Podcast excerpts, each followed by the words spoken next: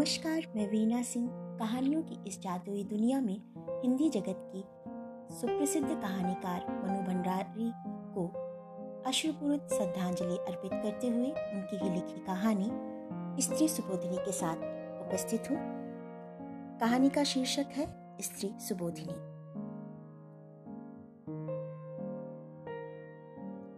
प्यारी बहनों, ना तो मैं कोई विचारक हूँ, ना प्रचारक। न लेखक, न शिक्षक। मैं तो एक बड़ी मामूली सी नौकरी पेशा घरेलू औरत हूँ, जो अपनी उम्र के बयालीस साल पूरी कर चुकी है। लेकिन उस उम्र तक आते आते जिन स्थितियों से मैं गुजरी हूँ, जैसा अहम अनुभव मैंने पाया, चाहती हूँ बिना किसी लाग लपेट के उसे आपके सामने रखूँ और आपको बहुत सारे खतरों से आगाह कर दूँ। अब सीधी बात सुनिए, सीधी और सच्ची। मेरा अपने बॉस से प्रेम हो गया। वाह, आपके चेहरों पर तो चमक आ गई। आप भी क्या करें? प्रेम कमबख्त है ही ऐसी चीज़। चाहे कितनी ही पुरानी और घिसी पिटी क्यों ना हो जाए, एक बार तो दिल फड़क ही उठता है। चेहरे चमचमाने ही लगते हैं। खैर तो यह कोई अनहोनी बात नहीं थी। डॉक्टरों का, नर्सों से, प्रोफेसरों का अपनी छात्राओं से अफसरों का अपनी स्टेनो सेक्रेटरी से प्रेम हो जाने का हमारे यहाँ आम रिवाज है। यह बात बिल्कुल अलग है कि उनकी ओर से इसमें प्रेम कम और शक्ल ज़्यादा रहता है।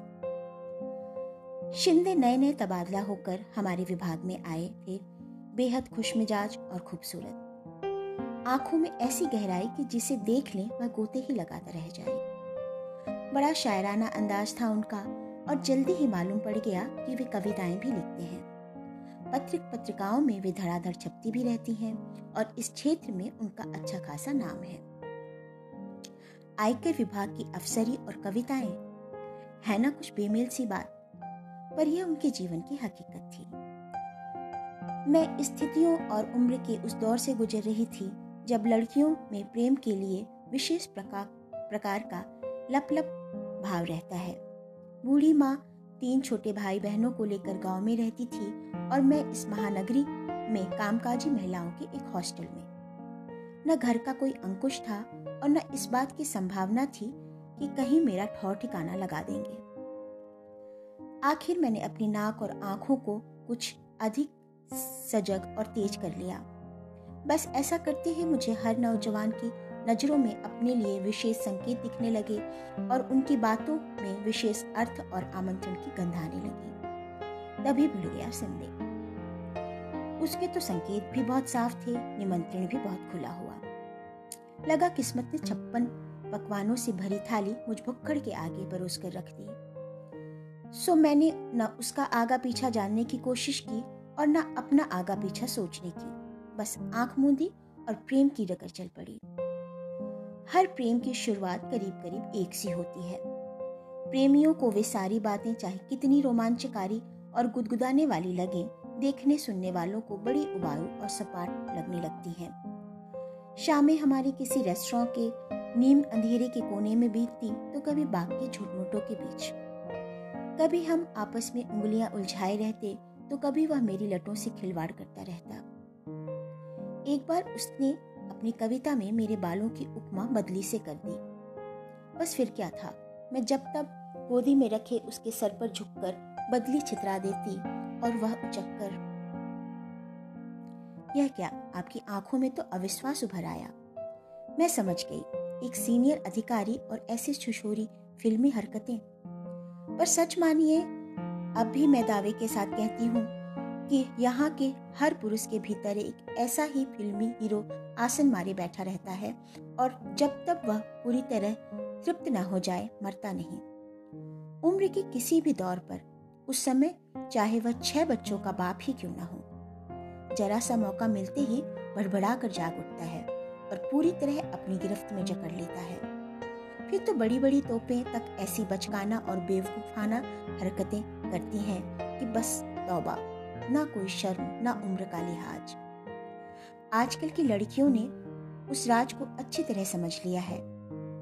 पर मैं तो उन बहनों को सावधान करना चाहती हूँ, जो शादी से पहले से ही उस हीरो के चुंगल में आकर अपने आप को चौपट कर लेती हैं। हाँ तो मैं पूरी तरह शिंदेमयी हो गई, पर तभी एक भयंकर झटका लगा। बल्कि कहूँ कि जो लगा, उसके लिए झटका शब्द हल्का ही है। मालूम पड़ा कि शिंदे की एक अदद बीबी है, जो पहली बार पुत्रवती बनकर पाँच महीने बाद अपने मैके से लौटी है। यानी एक अदद बीबी और एक अदद बच्चा। मुझे तो सारी दुनिया ही लड़खड़ाती नज़र आने लगी। लगा मैं बहुत बड़ा धोखा खा गई हूँ। मेरे भीतर गुस्सा बुरी तरह बलबलाने लगा। बीबी बच्चे के रहते मेरी और प्रेम का हाथ बढ़ाने का मतलब मैंने जब भी उससे घर और घर वालों के बारे में पूछा, वह तीन चार शेर दोहरा दिया करता था, जिनका शाब्दिक अर्थ होता था, मेरा ना कोई घर है, ना दर, ना कोई अपना, ना पराया। इस ज़मीन और आसमान के बीच मैं अकेला हूँ, बिल्कुल अकेला।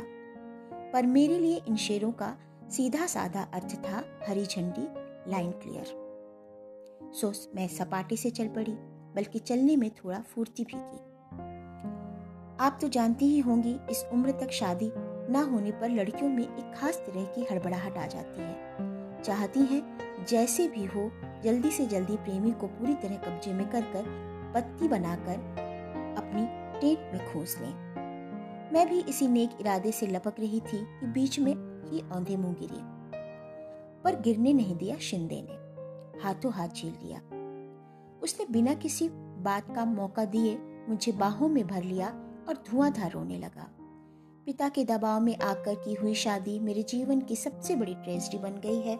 बीबी के रहते भी मैं कितना अकेला हूँ।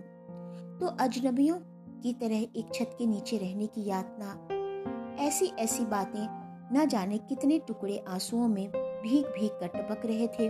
मेरा विवेक मुझसे संकल्प करवा रहा था कि लौट जाओ, इस दिशा में अब एक भी कदम मत बढ़ो। मैं रो रो कर अपना संकल्प दोहरा रही थी, वह रो रह, रोकर अपना दुख दोहरा रहा था। इसी तरह हम तीन चार बार और मिले, वही बातें, वही रोना। मैंने सोचा था कि आंसुओं के साथ अपना सारा प्रेम और गम भी बहा दूँगी और हमेशा के लिए अलविदा कहकर लौट जाऊँगी। पर हुआ एकदम उल्टा। आंसुओं के जल में सिंचकर प्रेम की बेल तो और ज़्यादा लहलहा उठी। अब देखिए ना, मीरा का पद। असुमन जल सींच सींच बचपन से पढ़ा था, पर हम सब की ट्रेजिडी यही है कि स्कूली शिक्षा को जीवन में गुनते नहीं। शिक्षा एक तरफ़, जीवन एक तरफ़ और इसीलिए ठोकरे खाते हैं। यही हुआ। उसका दुखी और दयनीय चेहरा देखकर मेरे मन में प्रेम का ज्वार उमड़ने लगा। उसके आंसुओं ने प्रेम को इतना गीला और रपटीला बना दिया कि वापस मुड़ने को तैयार मेरा पैर अपने आप को स्वाहा करने के लिए आगे बढ़ गया। सिंधी इस मैदान का पक्का खिलाड़ी था। मेरे असमंजस और दुविधा को चट भाप गया। केवल भाप ही नहीं गया, वरन उसने यह भी महसूस कर लिया कि बीबी की उपस्थिति में हमारे प्रेम में आपातकालीन स्थिति पैदा हो गई है। अब यदि इसे बचाकर रखना है तो प्रेम करने के तरीके में एक क्रांतिकारी परिवर्तन लाना होगा। बिना उसके मामला चलने वाला नज़र नहीं आ रहा था। रेस्टोरेंट और बाग बगीचों के बीच यह परिवर्तन आ नहीं सकता था, इसलिए एक बड़ी शिद्दत के साथ कमरे का, की तलब महसूस होने लगी। तीन चार कमरा मुलाकातों में ही मैंने समझ लिया कि इन मुलाकातों के कारण उसके भीतर किसी तरह का अपराध बोध या कुछ गलत करने का भाव लेश मात्र भी नहीं है। वह काफ़ी तृप्त और छका हुआ लगता था। मुझे समझते देर नहीं लगी कि शरीर के स्तर पर भी मैंने अपने को उसके लिए अनिवार्य बना लिया है। मुझे पक्का विश्वास हो गया कि मेरा यह समर्पण तुरुप की इक्के की तरह कारगर सिद्ध होगा और बाजी मेरे हाथ। निश्चय ही इन मुलाकातों ने मेरे प्रेम को बड़ी मज़बूत बैसाखियाँ थमा दी और लड़खड़ाते कदम फिर जम गए। वह मेरे साथ भविष्य की योजनाएँ बनाता, पर उन्हें अमल में लाए, तब तक के लिए एक मौन समझौता हम दोनों के बीच हो गया। अपना शरीर, अपनी भावनाएँ उसने मेरे जिम्मे कर दी और घर, बच्चा, बूढ़ा बाप और सारी पारिवारिक खिचखिच बीबी के जिम्मे। इस विभाजन में मैं कुछ समय के लिए परम प्रसन्न यूँ भी इस उम्र में आदमी को सबसे ज़्यादा भरोसा अपने शरीर पर ही होता है। शरीर पा लिया, समझो, दुनिया जहान हथिया लिया। ऊपर से मुझे वह कभी बातों से तो कभी कविताओं से समझाता रहता कि मन और शरीर की पवित्र भूमि पर ही असली प्रेम पनपता है। घर की चार दीवारी के बीच निरंतर होने वाली खिचखिच में तो वह मरता ही है। मैं समझती रहती और अपने आप को बहुत पुख्ता ज़मीन पर महसूस करती। वह बातें ही ऐसी करता कि संदेह की कोई गुंजाइश ही नहीं छोड़ता। मुझे पूरा विश्वास था कि एक दिन वह खूंटे से उखड़कर मेरी गिरफ्त में आ जाएगा। बीबी की याद और बात से ही सिंधे अपना चेहरा एकदम मायूस बना लेता और बिना कहे ही मेरे दिमाग में यह बिठाने की कोशिश करता कि बीबी बनते ही औरत बहुत उबाऊ और त्रासदायक बन जाती है कि रिश्तों में बंधते ही प्रेम नीरस और बेजान हो जाता है कि सच्चे प्रेमियों को तो हमेशा मुक्त ही रहना चाहिए। बीबी बनने की ललक जब तक मेरे तब मेरे भीतर ज़ोर मारती। सच बात है, मुझे तो घर भी चाहिए था, पति भी और बच्चे भी। पर उसे तो जैसे बीबी नाम से ही चिड़ हो गई थी। कभी कभी तो वह अपनी बीबी के कशकश, स्वभाव और तुनक मिजाजी की बातें करते करते रो तक पड़ता था। तब मैं लपक कर उसे बाहों में भरती, अपने होठों से उसके आँसू पोछती और उसे हौसला बंधाती कि जल्दी ही हम कुछ ऐसा करेंगे कि वह इस दुख से मुक्त हो, कि मैं उसे सही, सुखद ज़िंदगी दूँगी। यह आश्वासन उसके लिए कम, मेरे अपने लिए ज़्यादा होता था। दिन सरकते जा रहे थे और प्रेम, अपने प्रेम करने के तरीके में क्रांतिकारी परिवर्तन लाने के बावजूद स्थिति जहाँ की तहाँ थी। यानी मैं अपने हॉस्टल के बंद कमरे में और शिंदे अपनी बीवी की मुट्ठी में। आज सोचती हूँ तो अपने पर सौ सौ धिक्कार के साथ आश्चर्य भी होता है कि कैसे मेरी बुद्धि पर ऐसा मोटा पर्दा पड़ गया था कि यह भी नहीं सोच सकी कि उसकी बीबी भी आखिर मेरी तरह एक स्त्री है। अपने पति के छलावे और मक्कारी की शिकार। पर नहीं, यह तो तब समझ में आया जब उसकी मक्कारी ने मुझे भी तबाही के कगार पर लापटका तभी तो मैंने सोचा कि क्यों ना मैं जब तक वहाँ उपस्थित होकर उसके त्रास को इतना बढ़ा दूँ कि वह खुद ही इस अपमानजनक स्थिति को नकार कर अलग हो जाए। रकीब को सामने देखकर अच्छे अच्छों के हौसले पस्त हो जाते हैं। फिर अपमान और अपेक्षा की आग में झुलसी इस औरत का हौसला ही क्या होगा? और यही सोचकर आखिर एक दिन में सिंधे के घर जा थमकी एक सुहागन औरत की सारी नियामतों, यानी कि बूढ़े ससुर के वरद हस्त की छत्र छाया और बच्चे के पोतड़ों के बंधनवार के बीच दूधो नहाओ, नहाई पूतो फली की भाव से वह कुर्सी पर विराजमान थी। मुझे देखकर उसके चेहरे पर किसी तरह का कोई विकार नहीं आया। विकार तो मुझे शिंदे के चेहरे पर दिखा, जिसे उसने थोड़ी सी कोशिश करके अफसरी नकाब के नीचे ढाक लिया। दफ्तरी भाषा में दफ्तरी बातें करके उसने मुझे चलता किया, पर बाहर निकलते ही समय, निकलते समय हाथ दबाकर लाड़ में लिपटी हल्की हटकी सी फटकार के साथ शाम को कमरे पर आने का निमंत्रण भी दे दिया। मैं उसकी बीवी को त्रस्त करने गई थी, पर खुद ही त्रस्त और पस्त होकर लौटी। मुझे आश्चर्य हो रहा था कि यह औरत है या मांस का लूंदा। इसका आदमी तीन साल से एक दूसरी लड़की के साथ मस्ती मार रहा है, और उसे ना कोई तकलीफ़, ना कोई कष्ट। मैं इसकी जगह हूँ तो शायद एक दिन भी इस अपमानजनक स्थिति को बर्दाश्त ना करूँ। इसके शरीर पर लिप, चमड़ी लिपटी है या गेंदी की खाल। यह तो मुझे बाद में अपने अनुभव ने सिखाया कि अधिकतर शादीशुदा औरतें ऐसी ही होती हैं, जिन्हें अपने घर की दीवारों से बेशुमार लगाव होता है। इतना ज़्यादा कि धीरे धीरे उन दीवारों को ही अपने शरीर के चारों ओर लपेट लेती है, फिर मान अपमान के सारे हमले उनसे टकराकर बाहर ही ढेर हो जाते हैं और वे उनसे बेअसर, सती साध्वी सी भीतर सुरक्षित बैठी रहती हैं। शाम को सिंधे मुझ पर एकदम बरस पड़ा कि मैंने उसके घर जाने की मूर्खता क्यों की? कितना चौकस रहना पड़ता है उसे हर समय, जिससे उसकी बीवी को इस प्रसंग की हवा भी ना लग सके। वरना तो वह सूर्पनखा की भांति ऑफ़िस, परिवार और सारे शहर में हड़बोंग मचाकर रख देगी। मौका लगा तो मेरा झूठा पकड़कर सड़क पर जूते लगवाएगी और बड़ी चालाकी से उसने मेरे मन में अपनी पत्नी के लिए, जिसे वह अक्सर कोतवाल कहता था, ढेर सारी नफरत और आक्रोश भर दिया। साथ ही जल्दबाजी करने की अपनी नादानी भरी मूर्खता पर मुझे बेहद शर्मिंदा भी किया। देखा आपने कि कैसे शातिराना अंदाज से पुरुष नफरत और गुस्से की सुई अपनी ओर से सरकाकर दोनों औरतों की ओर घुमा देता है। वे ही आपस में लड़े, भिड़े, कोसे गरियाए और वह जो असली गुनाहगार है अपने पर आँच आए बिना आराम से दोनों का सुख भोगता रहे। वह समझता है कि सहज जीवन का मधुरतम पक्ष तो हम ही भोग रहे हैं। मैं क्यों बेकार में शादी, ब्याह और घर में जकड़कर इस मधुर संबंध को का गला घोटना चाहती हूँ और इसी चक्कर में वह मधु उड़ेलती हुई तीन चार फड़कती कविताएँ मेरे नाम ठोंक देता। मेरे कंधों पर स्त्री पुरुष के संबंधों को एक नई दिशा देने का दायित्व है।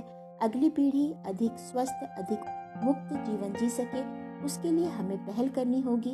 एक उदाहरण रखना होगा, चाहे उसके लिए हमें खाद ही क्यों ना बनना पड़े। शिंदे तो ये बात झाड़ कर मज़े से अपनी बीबी का बगल कीर हो जाता और मैं असली अर्थों में खाद बनी अपने कमरे में सड़ती रहती। तभी शिंदे का तबादला हो गया। मैं एक बार फिर डगमगा गई। मुझे लगा, अब यह मेरी ज़िंदगी से निकला। पर उस समय तो बस शिंदे में ही प्राण बसते थे। लगता था, उसके बिना जी नहीं सकूँगी। गलत सही की समझ ही कहाँ रह गई थी। मैं उसे पाना चाहती थी और वह मुझे खोना नहीं चाहता था। उसके साथ होटल में गुजारे वे दिन, मैं तो भूल ही गई थी कि हम दोनों के बीच तीसरा भी कोई है। तबीयत एकदम लहलहा उठी इस बार उसने बकायदा योजना बनाई कि पत्नी को अब यहाँ न बुलाकर उसके पिता के घर भेज देगा और धीरे धीरे उसे कानूनी कार्यवाही करने के लिए राज़ी कर लेगा यदि नहीं हुई तो मजबूर करेगा। बातों का तो वह बादशाह था ही, पत्र लिखने में भी उसे कमाल हासिल था। शरीरों में जो दूरियाँ आ गई थी, वह उसे पत्रों की भाषा से पाटता रहता, पत्रों में मुझे वह दिव्य प्रेम का दर्शन समझाता, मेरे जन्मदिन पर उसने इसी दिव्य प्रेम में डुबोकर एक खूबसूरत सा तोहफा मेरे लिए भेजा। कभी वह चांदनी रात के गीत लिखकर भेजता तो कभी साथ बिताए मधुर क्षणों की याद को ताज़ा करने वाली कविताएँ। उसने आँखों में सचमुच के आँसू भरकर कहा कि मैं ही शिंदे की प्राण हूँ, शिंदे की प्रेरणा हूँ, घर परिवार के अतिरिक्त शिंदे का जो कुछ भी है, और वही तो असली शिंदे है। वह मुझे उसने पूरी तरह सौंप रखा है और तुरंत उसने अपनी बात का प्रमाण पेश कर दिया। मुझे समर्पित किया हुआ अपना नया कविता संग्रह हाथ से लिखा हुआ था प्राण को। उसकी प्रेरणा और प्राण बनने का हश्र यह हुआ कि वह तो दिन, दूना, रात चौगुना, फलता फूलता रहा। धन, यश, सफलता, मान सम्मान सभी का मालिक और मैं धी, भीतर ही भीतर झुलस कर काट का कुंदा हो गई। सब ओर से मरी, मुरझाई, टूटी और पस्त। मैं समझ गई कि मैं बुरी तरह ठगी गई हूँ। धीरे धीरे उम्र की बढ़ोतरी और ऑफ़िस और दुनियादारी के निरंतर बढ़ती जिम्मेदारियों के बीच शिंदे की रोमानी जरूरतें घटती चली गईं। परिणाम यह हुआ कि हमारे बीच चलने वाले पत्रों की संख्या कम और मजमून मौसम के सर्द गर्म होने पर आकर टिक गया। आठ साल तक चलने वाला प्रेम प्रसंग महज एक खिलवाड़ था, जिसकी बड़ी, जिसकी बाजी बड़ी होशियारी से सिंधे ने बांटी ब्रह्मजाल के कटते ही साफ़ नज़र हुई तो बाजी में बटे हुए पत्तों का यह नशा रह रह के मेरी आँखों में उभरने लगा। तुरुप का पत्ता, यानी घर, उसके पास, तुरुप का बादशाह, यानी बच्चा, उसके पास, तुरुप की बेगम, यानी बीबी, और प्रेम करने के लिए प्रेमिका उसके पास। तुरुप का गुलाम, यानी नौकर चाकर, गाड़ी बंगला उसके पास। लब्बो लुबाब यह कि वह तुरुप के सारे पत्ते उसके पास और मुझे मिले उसके दे हुए छक्के पंजे, यानी टोटके की तरह पुड़िया में बंधे दार्शनिक, लफाजी में लिपटे हवाई प्यार के चंद जुमले। इन टटपुंजिया पत्तों के सहारे मैं ज़्यादा से ज़्यादा इतना ही कर सकती थी कि ज़िंदगी भर उसकी पूछ पकड़े रहती और उसे ही अपनी उपलब्धि समझ, समझकर संतोष करती। मन बहुत घबराता तो उसी पूंछ से हवा करके उसके साथ बिताए मधुर क्षणों पर जमी समय की धूल उड़ाकर कुछ समय के लिए अपना खालीपन भर लेती। निहायत हवाई बातें पल्ले से बंधे, बांधे, मैंने अपनी ज़िंदगी को बर्बादी के कगार पर लापटका था। अब चाहती हूँ, ठेठ दुनियादारी की बातें अपनी हज़ार हज़ार मासूम किशोरी बहनों के पल्ले से बाँध दूँ जिससे वह मेरी तरह भटकने से बच जाएँ। इस देश में प्रेम के बीच मन और शरीर की पवित्र भूमि में नहीं, ठेठ घर परिवार की उपजाऊ भूमि में ही फलते फूलते हैं भूल कर भी शादीशुदा आदमी के प्रेम में मत पड़िए दिव्य और महान प्रेम की खातिर बीबी बच्चों को दांव लगाने वाले प्रेमवीरों की यहाँ पैदावार नहीं होती। दो सवारों नावों पर पैर रखकर चलने वाले शूरवीर ज़रूर सरेआम मिल जाएँगे। हाँ शादीशुदा औरतें चाहे तो भले ही शादीशुदा आदमी से प्रेम कर लें, जब तक चाह प्रेम किया मन भर गया तो लौटकर अपने खूंटे पर। न कोई डर, न घोटाला, जब प्रेम में लगा हो शादी का ताला। धन्यवाद।